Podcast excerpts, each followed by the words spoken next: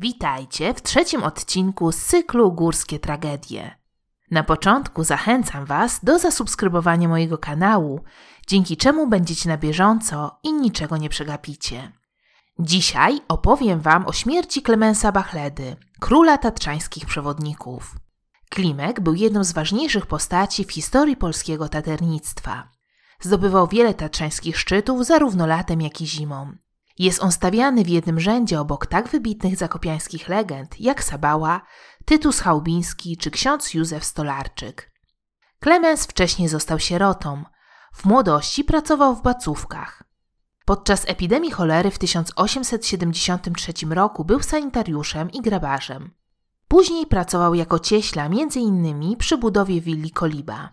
Jego żoną była Agnieszka Sterczula, z którą miał trójkę dzieci. Uchodził za jednego z najlepszych tatrzańskich przewodników. Początkowo brał udział w wyprawach jako tragarz i pomocnik. Miał niezwykły dar orientacji w trudnym, skalistym terenie. Wyróżniały go również ponadprzeciętne umiejętności wspinaczkowe, a także odwaga, ofiarność i pracowitość.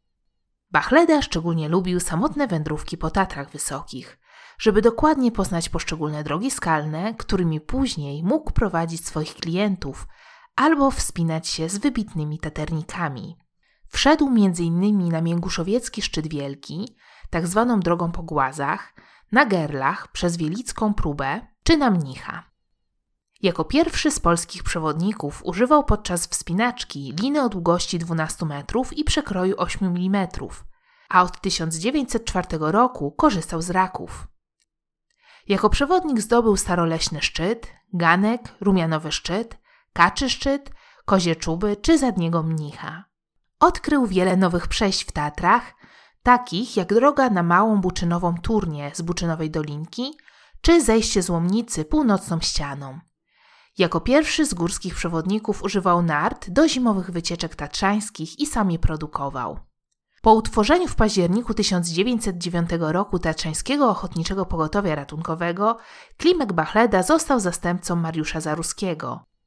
Brał m.in. udział w 1909 roku w poszukiwaniach ciała Mieczysława Karłowicza w lawinisku pod Małym Kościelcem. Klimek często balansował na granicy ryzyka. Tak było w sierpniu 1888 roku. Wtedy to razem ze współpracownikami prowadzili turystów na łomnicę. Schodzili przez miedziane ławki. Jest to trudny teren, łatwo spaść w przepaść. Klimek własnym ciałem chronił turystów przed zsunięciem. Stał w rozkroku poniżej trasy z głową na wysokości stóp towarzyszy i w tej pozycji pomagał szukać odpowiednich stopni. W pewnym momencie Klimek zaczął się zsuwać w przepaść. Na szczęście złapał się szczeliny. Wyrwał przy tym dwa paznokcie, ale z opresji wyszedł cało. Jak po latach wspominał Edmund Żegota-Cięglewicz, po wydostaniu się ze szczeliny Klimek popatrzył na swoje paznokcie i powiedział – Ech, wiecie panie, co wam powiem, to wam powiem, ale wam powiem. Cok myślał, że mnie anieli zdejmują. Przytomność umysłu oraz zwinność pozwoliła uchronić się od śmierci, przynajmniej tym razem. 5 sierpnia 1910 roku młodzi taternicy Jan Jarzyna i Stanisław Szulakiewicz wchodzili na północną ścianę małego jaworowego szczytu. Po pokonaniu przez nich ponad połowy drogi doszło do wypadku. Jarzyna dostał skurczu, odpadł od ściany i pociągnął za sobą Szulakiewicza. Lina zaczepiła się o skalny występ. Zostali poturbowani. Jarzyna lekko, a Szulakiewicz poważnie. Nie był w stanie samodzielnie wycofać się ze ściany.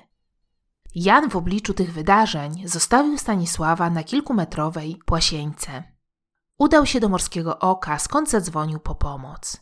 O 22.15 Mariusz Zaruski otrzymał ze schroniska informację o wypadku. Wezwał straż ratunkową.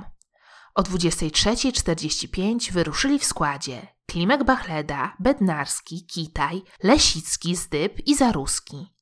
6 sierpnia o 7 rano dotarli do ściany Małego Jaworowego. Dołączyli do nich Klemensiewicz, Kordys i Znamiecki. Udało im się znaleźć odpowiednią drogę dzięki opisowi Jarzyny.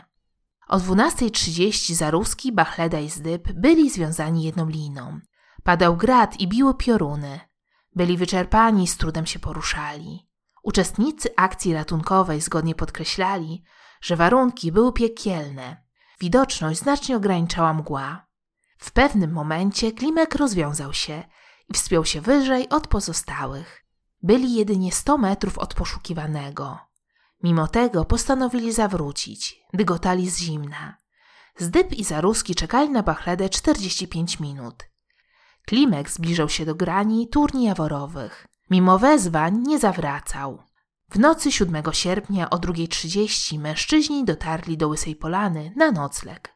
Tego samego dnia po południu kilku ratowników szło na skałki, jednak bez skutku. Kolejnego dnia dziewięciu mężczyzn ruszyło na ścianę Małego Jaworowego. Boldirew oraz dwóch świeżów szli na wschodnią grzędę Małego Jaworowego. Z kolei Zaruski, Lesicki, Marusarz i Tylka weszli na grań żebra bocznego. Odnaleźli tam ciało Szulakiewicza. Zmarł w wyniku zamarznięcia. Ciało obwiązali liną i spuścili je przez najtrudniejszą część drogi. Pięciu ratowników nie zeszło ze skał przed nocą i nocowali w żlebie. Pozostali spędzili noc pod gołym niebem przy żabim jaworowym stawie. Ci, którzy nocowali na ścianie, zeszli rankiem 9 sierpnia i wtedy dowiedzieli się o tym, że Klimek nie wrócił do Zakopanego. Mgła gęstniała. Zaruski zdecydował o powrocie do Jaworzyny. Już po znalezieniu Szlakiewicza jeden z uczestników akcji mówił, że Klimek był widziany w Zakopanem. Ktoś inny donosił, że do Morskiego Oka telefonowano z węgierskiej strony i przekazano informacje o przebywającym tam Klimku. 10 sierpnia zorganizowano grupę 30 osób, wśród których byli węgierscy turyści. W Zakopanem czekał Macudziński, który miał sprawdzić, czy Klimek jest w Zakopanem. Ustalono, że jeśli go nie odnajdzie, od razu wróci w góry.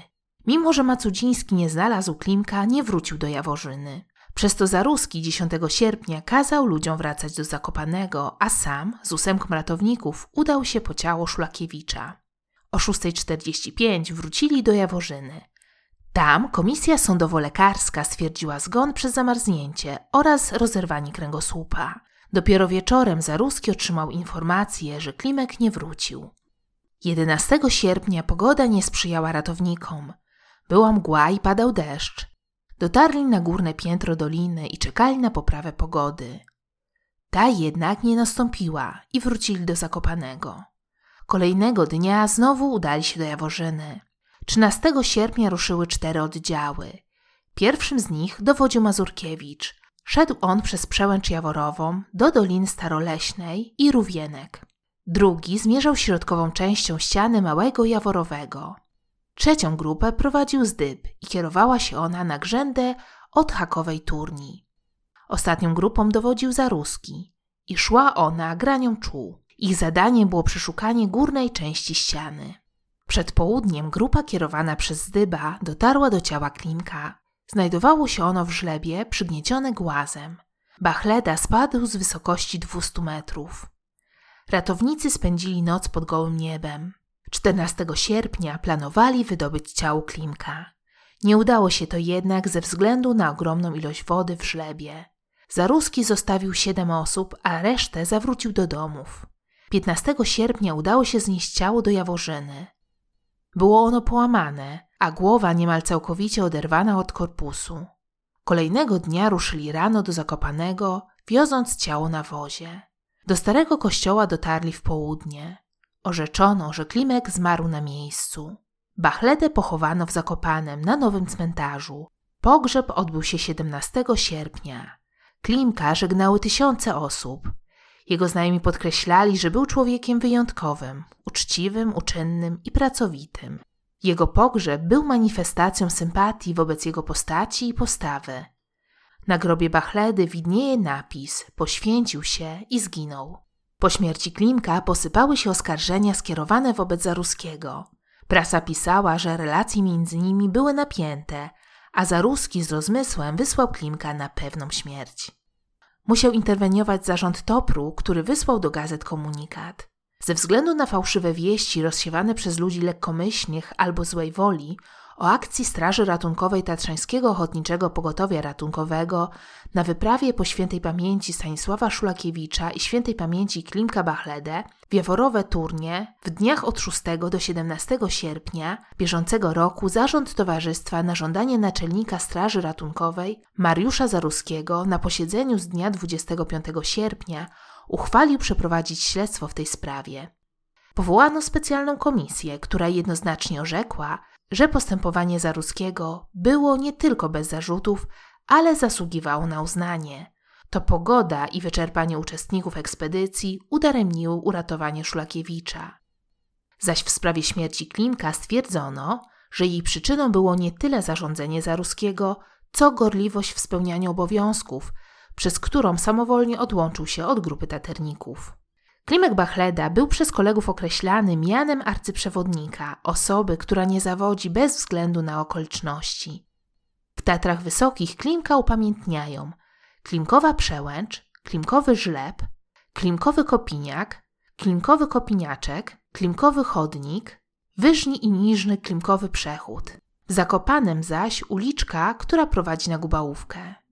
Śmierć tego wybitnego taternika odbiła się na Podhalu szerokim echem. Jestem ciekawa, co wy sądzicie o wypadku Klimka i jego determinacji w chęci pomocy innym. To wszystko, co przygotowałam dla was na dzisiaj. Jeśli chcecie, żebym nagrywała inne historie, dajcie łapkę w górę i subskrybujcie mój kanał. Pod filmem zamieszczam wam źródła, z których m.in. korzystałam. Jeśli wiecie coś więcej o tych wydarzeniach, koniecznie piszcie w komentarzach poniżej. Zapraszam Was również na Facebooka Weekendów i na Instagram. Linki zostawiam w opisie. Do usłyszenia w kolejnym podcaście z cyklu Górskie Tragedie.